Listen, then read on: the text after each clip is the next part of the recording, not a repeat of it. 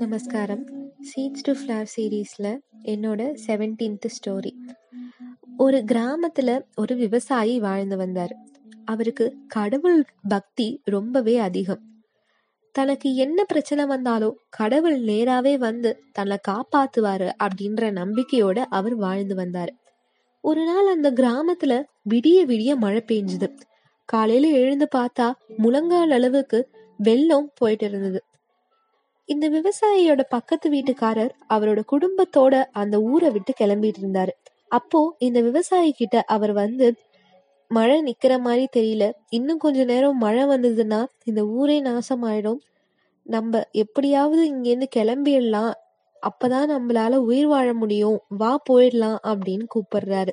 இந்த விவசாயி அப்படியெல்லாம் ஒன்றும் நடக்காது. அப்படி நடந்தாலுமே என்னை காப்பாத்துறதுக்கு கடவுள் வருவாரு. நீ கிளம்பு அப்படின்னு சொல்லிடுறாரு. அந்த பக்கத்து வீட்டுக்காரரோ இவர்கிட்ட நிறைய சொல்லி பாக்குறாரு. இவர் வர்ற மாதிரி தெரியாததுனால தன்னோட குடும்பத்தை அவர் எப்படியாவது காப்பாத்தி ஆகணும்னு அவரு கிளம்பிடுறாரு. மழை பெஞ்சுகிட்டே இருந்ததுனால இடுப்பளவு தண்ணி வந்துடுது. அந்த ஊர் மக்கள்ல மிச்சம் இருந்தவங்களும் மாட்டு வண்டியில கிளம்ப ஆரம்பிக்கிறாங்க. அப்படி கிளம்பும் போது இந்த விவசாயிய பாக்குறாங்க. அப்போ இந்த விவசாயி கிட்ட நீயும் வந்துரு கிளம்பிடலாம். நம்மளால இங்கே உயிர் வாழ முடியாது. வா சீக்கிரமா நம்ம போகணும் அப்படின்னு கூப்பிடுறாங்க. இந்த விவசாயி இல்லை இல்லை உங்களுக்கு வேணா நீங்கள் கிளம்புங்க. என்ன கடவுள் காப்பாற்றுவாரு அப்படின்னு சொல்லிடுறாரு. இவர் என்ன சொன்னாலும் கேட்க மாட்டாரு. நம்மளாவது நம்மளோட குடும்பத்தை காப்பாற்றுவோம் அப்படின்னு அந்த மக்கள் எல்லாம் மாட்டு வண்டியில கிளம்ப ஆரம்பிக்கிறாங்க. மழை பெஞ்சுக்கிட்டே இருக்கு. தண்ணி கழுத்தளவு வந்துருது.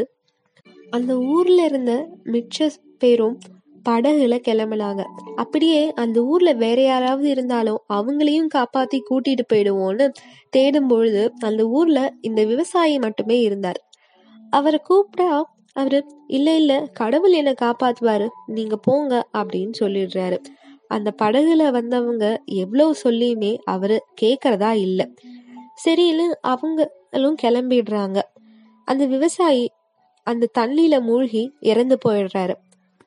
அவர் மேல் லோகத்துக்கு போனோன்னு கடவுள்கிட்ட நான் உங்களை எவ்வளோ நம்பினேன் நீங்கள் ஏன் கடைசி வரையும் என்னை காப்பாற்ற வரவே இல்லை? அப்படின்னு கேட்குறாரு உடனே கடவுள் சிரிக்கிறாரு. என்ன இப்படி சிரிக்கிறீங்க? நான் உங்களை எவ்வளோ நம்பலேன்றது உங்களுக்கு தெரியும். இப்படி நீங்கள் நடந்துக்கிட்டா அப்புறம் மக்கள் எப்படி உங்களை நம்புவாங்க? எப்படி உங்க மேல அவங்களுக்கு நம்பிக்கை வரும்? அப்படின்னு கேக்குறாங்க. உடனே கடவுள் அந்த விவசாயி கிட்ட உன்ன மாதிரி எத்தனை பேர் அதே நேரத்துல என்ன கூப்பிடுவாங்க? எத்தனை பக்தர்கள் இருக்காங்க எனக்கு? ஒரே நேரத்துல இத்தனை பேர் என்னை கூப்பிட்டா அத்தனை பேத்துக்கும் நான் நேரா போய் உதவி பண்ண முடியுமா? அதனால அவங்களுக்கு தேவைப்படுற உதவிய மனிதர்கள் மூலமா தான் நான் அனுப்பி வைக்கிறேன். உனக்கும் மூன்று முறை உதவிய அனுப்பி வச்சேன். முதல்ல பக்கத்து வீட்டுக்காரர் உன்கிட்ட கேட்டாரு. அப்போ நீ வேண்டாம் நீங்க கிளம்புங்கன்னு சொல்லிட்ட. அப்புறம் ஊர் மக்கள் கேட்டபோதும் நீங்க கிளம்புங்க அப்படின்னு சொல்லிட்ட கடைசி வாய்ப்பா இடுப்பளவு தண்ணி இருந்த போது நீ கேட்கல கழுத்தளவு தண்ணி வந்ததுக்கு அப்புறமாவது மற்றவங்க சொல்றத கேப்ப அப்படின்னு. படகுல வந்தவங்கள உனக்காக நான் அந்த பக்கம் அனுப்பி வச்சு உன்னை பார்த்து கேட்க வச்சேன். அப்பவும் அவங்களோட உதவிய நீ வேண்டான்னு சொல்லிட்ட. இதுக்கு மேல நான் என்ன பண்ண முடியும் அப்படின்னு கேக்குறாரு. அப்பதான் விவசாயிக்கு புரியுது. கடவுள் நேரா வந்து உதவி செய்யணும்னு நினைச்சது நம்மளோட தப்பு தான் அவரு நமக்கான உதவிய மனிதர்கள் மூலமா அனுப்பி வச்சிருக்காரு அப்படின்றத அவர் உணர்றாரு. இதோட கதை முடியுது.